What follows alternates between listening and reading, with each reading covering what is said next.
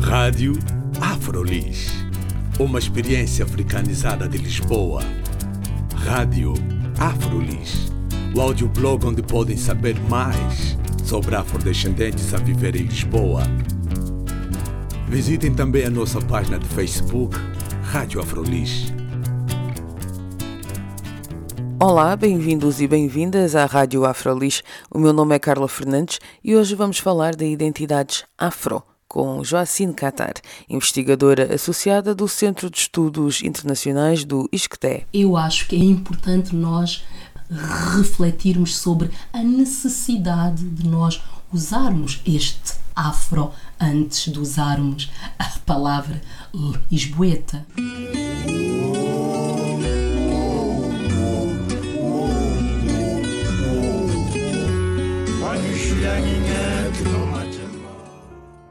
Joacine Qatar, em primeiro lugar eu gostaria de agradecer ter aceitado o convite para falar aqui com a Afrolis.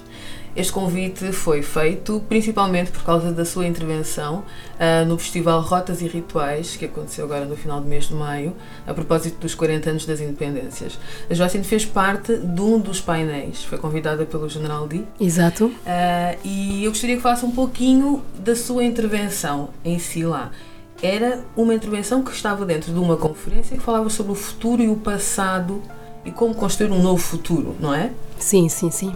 E eu gostaria que a Joacine, em primeiro lugar, antes de falarmos da sua participação uh, no Rotas e Rituais, Exato. na conferência, gostaria que a Joacine nos desse a conhecer a sua pessoa.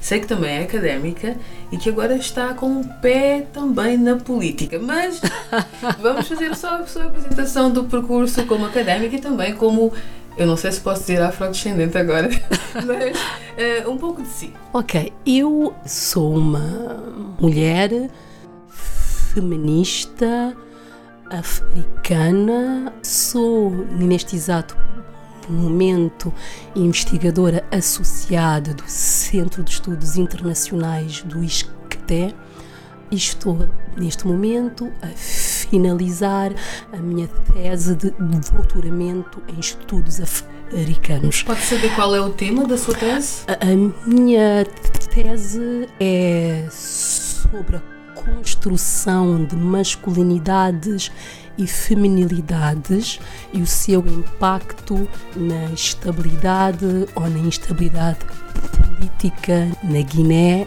A Guiné-Bissau, que é o seu país de origem. É exatamente isso. Eu nasci na Guiné-Bissau, vim para Portugal com oito anos, desde então que vivo aqui. E agora podemos entrar um pouco na temática que fez com que eu a convidasse para falar para a Afrolis. A Joacine, como uma jovem africana, família em África, nascida em África, veio para Portugal muito jovem. Exatamente. Veio com 8 anos para Portugal e acabou de dizer que reside permanentemente aqui. Ou seja, o seu contacto com a Guiné-Bissau é esporádico. É verdade. Fez aqui a sua escola, a sua socialização foi feita em Portugal e considera-se guineense. Eu acho que vou-me considerar eternamente guineense. Isto porque, independentemente de estar aqui e de ter nacionalidade portuguesa, uh, o facto é que isto é algo que acontece a muitos afrodescendentes e a muitos imigrantes. Nós andamos sucessivamente a responder de onde é que nós somos, não é? Portanto, independentemente de estar aqui há 20 e tal anos, não é? Eu estive estes 20 e tal anos sucessivamente a responder qual era a minha origem. E a minha origem, a minha resposta foi sempre: eu sou guineense. E isto, obviamente, que acaba por, em parte, reforçar um pouco a minha identidade, não é? Não somente enquanto africana, não é? Mas igualmente enquanto uma africana que vive em Portugal, que sofre, obviamente, e que sofreu, obviamente, muitas influências, não é? E se eu hoje acho e me considero uma mulher africana, simultaneamente eu reconheço que sou africana, mas também já sou um pouco mais do que africana, porque tenho imensas influências europeias, não é? Portanto, isto não também é algo que. Não se limitaria a Portugal, por exemplo. As influências que tem não se limitam às, às influências que recebeu aqui em Portugal, que foi o país onde foi socializado. Sim, eu acho que hoje, com o acesso à internet, com o acesso à informação, a outros universos, com as viagens, uh, nós acabamos por nunca receber influências unicamente de um espaço, não é? Algo que acho ótimo é que eu hoje em dia acho que tenho imensa influência da África, mas ao mesmo tempo tenho imensa influência europeia e ao mesmo tempo imensa influência da América e também influência asiática, não é? Ah, na maneira de encarar o universo com as práticas de meditação e eu acho que hoje ninguém pode afirmar a ser unicamente ou ser genuinamente de África, ou ser genuinamente da Europa, ou genuinamente de alguma área, não é? A questão que eu coloquei inicialmente, que não foi bem uma questão, foi quase uma afirmação, quando eu disse que sim, a Joacine veio para cá muito pequenina e, e continua a identificar-se como africana. Eu também faço esse exercício, apesar de ter vindo para Portugal com dois anos. Exatamente. Não tenho memórias quase nenhumas do que seria Angola, do que seria Malange, a cidade onde eu nasci.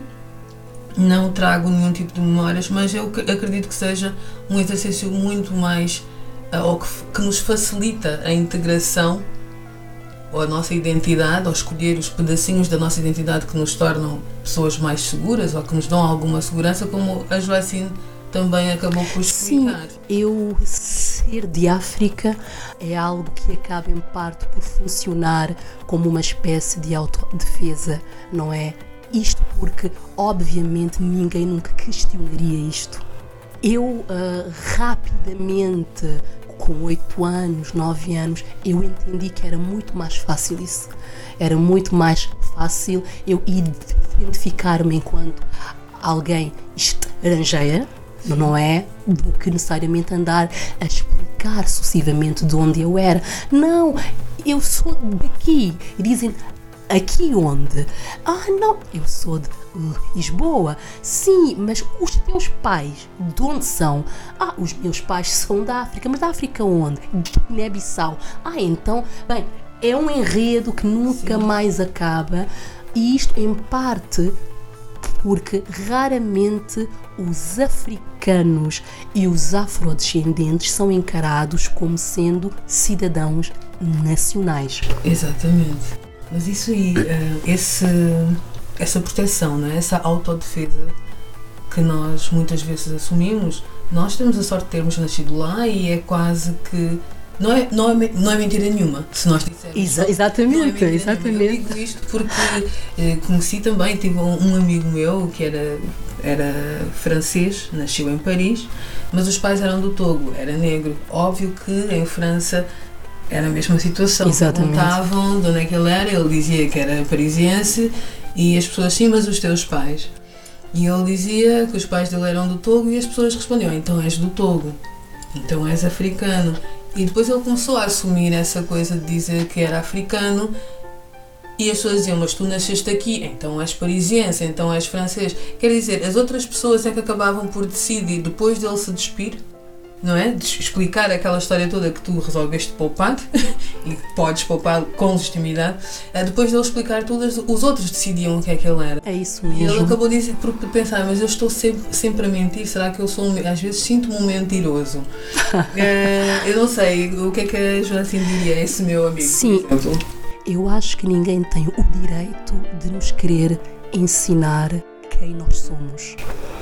Uh, e eu acho que é importante que haja igualmente uma liberdade imensa para que a pessoa ter a hipótese dela ser o que ela desejar. Uh, eu uh, normalmente sou muito irónica em relação a isto, porque quando alguém afirma que eu sou africana, eu ironicamente entro e digo: Olha que eu não sou muito africana, então eu explico e mostro que estou aqui há 20 e tal anos, que tenho imensa influência da Europa, tenho imensa coisa, mas ao mesmo tempo, quando alguém me diz tu não és africana, não é? Tu és mais europeia, estás aqui há imensos anos, eu aí também informo que não, senhora, eu sou africana, sim, senhora, eu nasci em África, eu sou de origem africana, os meus pais são da África e eu ali argumento igualmente e afirmo a minha africanidade. E isto é eu optar ser o que me apetecer ser em determinado momento. E ao fim e ao cabo acaba sempre por tomar as rédeas da situação, que é o que é o que acontece muitas vezes nós perdermos quando nos dizem, não, mas tu és africano, ah não, mas tu és uh, europeu. A técnica da Joacina é ótima e agir com um bocadinho de ironia e confundir as pessoas. Absolutamente. Isto porque eu acho que ninguém me pode ensinar isso, não é? Um, e esta história das identidades é ao mesmo tempo uma falácia, não é? Sim. Isto porque as identidades não são estáticas, as pessoas alteram, uh, as pessoas uh, vão se identificando, vão se reduzindo, vão se acrescentando uma série de aspectos, uma série de óticas, uma série de experiências e estas experiências fazem com que o que éramos antes, se calhar, não é o que nós hoje em dia somos. E as acumulações e as, vou chamar mutilações também, porque ao fim e ao cabo às vezes também é mutilação, não é? Nós largamos algumas partes da nossa, das identidades que escolhemos também. Agora, a dificuldade é, diria eu, neste caso, o caso específico, a criança nascida em África, vinda para, para a Europa, um contexto não africano, uh, em tenra idade, e agora as outras crianças que já nasceram aqui, africanas, africanas negras nesse caso, de pais africanos, nasceram aqui em Portugal, agora vamos falar de contexto português, Sim. Uh, em Portugal, negras, que se querem chamar afro-portuguesas, querem chamar afro-lisboetas, porque acaso foi, foi esse o termo que nós que a Joacim desconstruiu na, na conferência e eu achei muito interessante porque nós estamos sempre a falar uma experiência africanizada de Lisboa e falamos em afro-lisboetas aqui na Afrolis e eu achei interessante fazer o exercício de pensar o que é que é um afro-lisboeta, o que é que seria um afro-lisboeta. Para mim seria uma coisa muito clara, mas nunca imaginei que, que uma outra pessoa fosse pensar não, mas não é, não é assim tão interessante ser afro-lisboeta ou, ou a possibilidade da afro-lisboeta não é uma coisa tão simples. E eu achei interessante nesse sentido. Eu acho que só alguém que se considera afro-lisboeta é que pode afirmar, não é? Eu acho que alguém que não é afro, que não é lisboeta, que não é imigrante, que não é africano, não pode identificar outro alguém como esse alguém sendo afro-lisboeta. Afro significa muita coisa e eu acho que geralmente utiliza-se a expressão afro como uma forma de racismo sutil. É uma forma muito inteligente e muito suave de nós identificarmos a origem de alguém e de nós identificarmos a cor da pele de alguém. Exato. E nós identificarmos também igualmente a história de alguém não é? Este afro que às vezes é usado como uma forma quase moderna pós-colonial, não é? De um africano que não é somente um africano, é um africano vá internacional, porque ele pode ser afro-lisboeta, pode ser afro-parisiense, ele pode ser afro alemão, Mas esse afro existe atrás do alemão, atrás do lisboeta, atrás do americano, igualmente para identificar a cor da pele destes indivíduos, para identificar uh, o fato destes indivíduos serem de origem estrangeira, não é? Uh, e eu não gosto muito de usar a expressão afro-lisboeta porque eu acho que é importante nós darmos uma importância enorme àquilo que são os conceitos e que nós utilizamos, não é? Isto porque as expressões não são inocentes. Obviamente que hoje, quando se fala dos afro lisboetas, do multiculturalismo, eu acho isso ótimo. Ah? Mas ao mesmo tempo é importante nós não nos esquecermos que as identidades têm muito a ver com uma série de fatores, às vezes não necessariamente óbvios. Como por exemplo? Eu acho que se alguém que nasceu em Portugal e que nunca conheceu nenhum país em África, nunca conheceu o país de origem dos seus pais, avós, etc., que foi educado aqui, que esta é a única realidade que conhece efetivamente, essa pessoa se calhar pode optar, porque às vezes é uma opção não se identificar com esta expressão afro-lisboeta assim como alguém com nas mesmas situações pode optar por identificar-se com isso. Quer dizer, a pessoa identifica-se ou não se identifica. E são escolhas no sentido em que nós escolhemos aceitar, assumir e incorporar aquela identidade em específico. Ser afro-lisboeta remete-nos para uma série de questões, nomeadamente o fato de nós não sermos originalmente portugueses. Exatamente, eu queria uh, voltar a essa questão que a Joacine levantou. O afro é várias vezes utilizado como uma forma sutil de racismo e nós estamos a auto-identificarmos é? com uma expressão como afro-lisboeta acarreta em si uma série de discursos que se calhar não, são, não seriam favoráveis de alguma forma. Eu, quando estava a ouvir a Joacina dizer isso, eu pensei, sim, então nós também não vamos poder dizer afrodescendente. Será que o facto afro, tudo o que tem a ver com afro é negativo? Será que isso é tem a ver com o facto de os africanos terem sido povos uh, historicamente oprimidos e, e, e acarreta todo, uh, toda a carga negativa que tem muitas vezes quando nós falamos em África, mas também pode acarretar toda a carga positiva que tem a ver com todas as lutas que nós enfrentamos também. Sim, sim, sim. Eu acho que afro e a expressão afro não tem nada de negativo. O que acho é que é necessário nós às vezes desconstruirmos certas ideias e certas óticas, não é? Uh, obviamente que este afro acaba entre aspas significar uma certa homogeneização de um continente que é caracterizado pela heterogeneidade, pelo multiculturalismo, não é? Portanto, nós usamos a expressão afro como uma espécie de diminutivo de África e eu acho que isso também não é algo ótimo, não é? Mas ao mesmo tempo é compreensível se nós entendermos que o que está em causa é, é um conjunto de experiências, é um conjunto de formas idióticas de encarar o universo, é um conjunto de histórias. Eu ali acho que, obviamente, que existe uma área de afro e um aspecto do afro que é absolutamente fascinante, não é? Nomeadamente uh, esta onda de afirmação da identidade africana, esta onda da afirmação de o que é afro.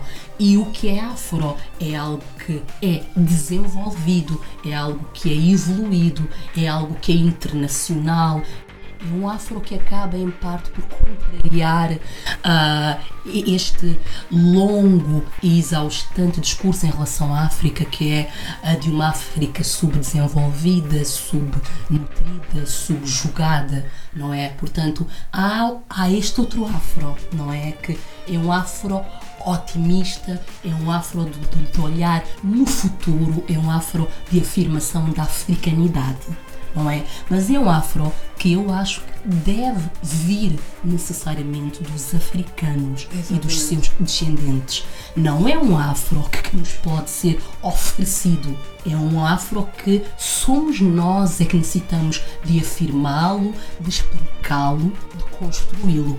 Eu acho que é importante nós refletirmos sobre a necessidade de nós usarmos este afro antes de usarmos a palavra lisboeta. Uhum. Não é?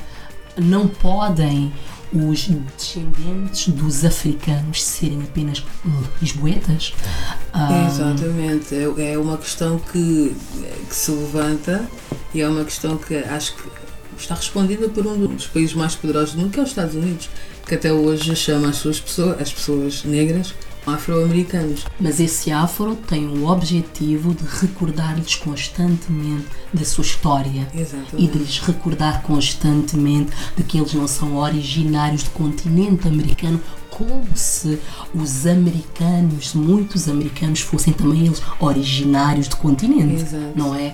Ah, portanto, eu acho que é importante nós iniciarmos a falar abertamente do que nós consideramos atitudes, conceitos uh, e discursos racistas, porque uhum. este afro é usado como uma forma de afirmação não apenas uh, de uns cidadãos face a outros, mas também uh, é uma oferta quase que de integração, uh, de inclusão de indivíduos que não necessitam de ser incluídos porque eles fazem parte.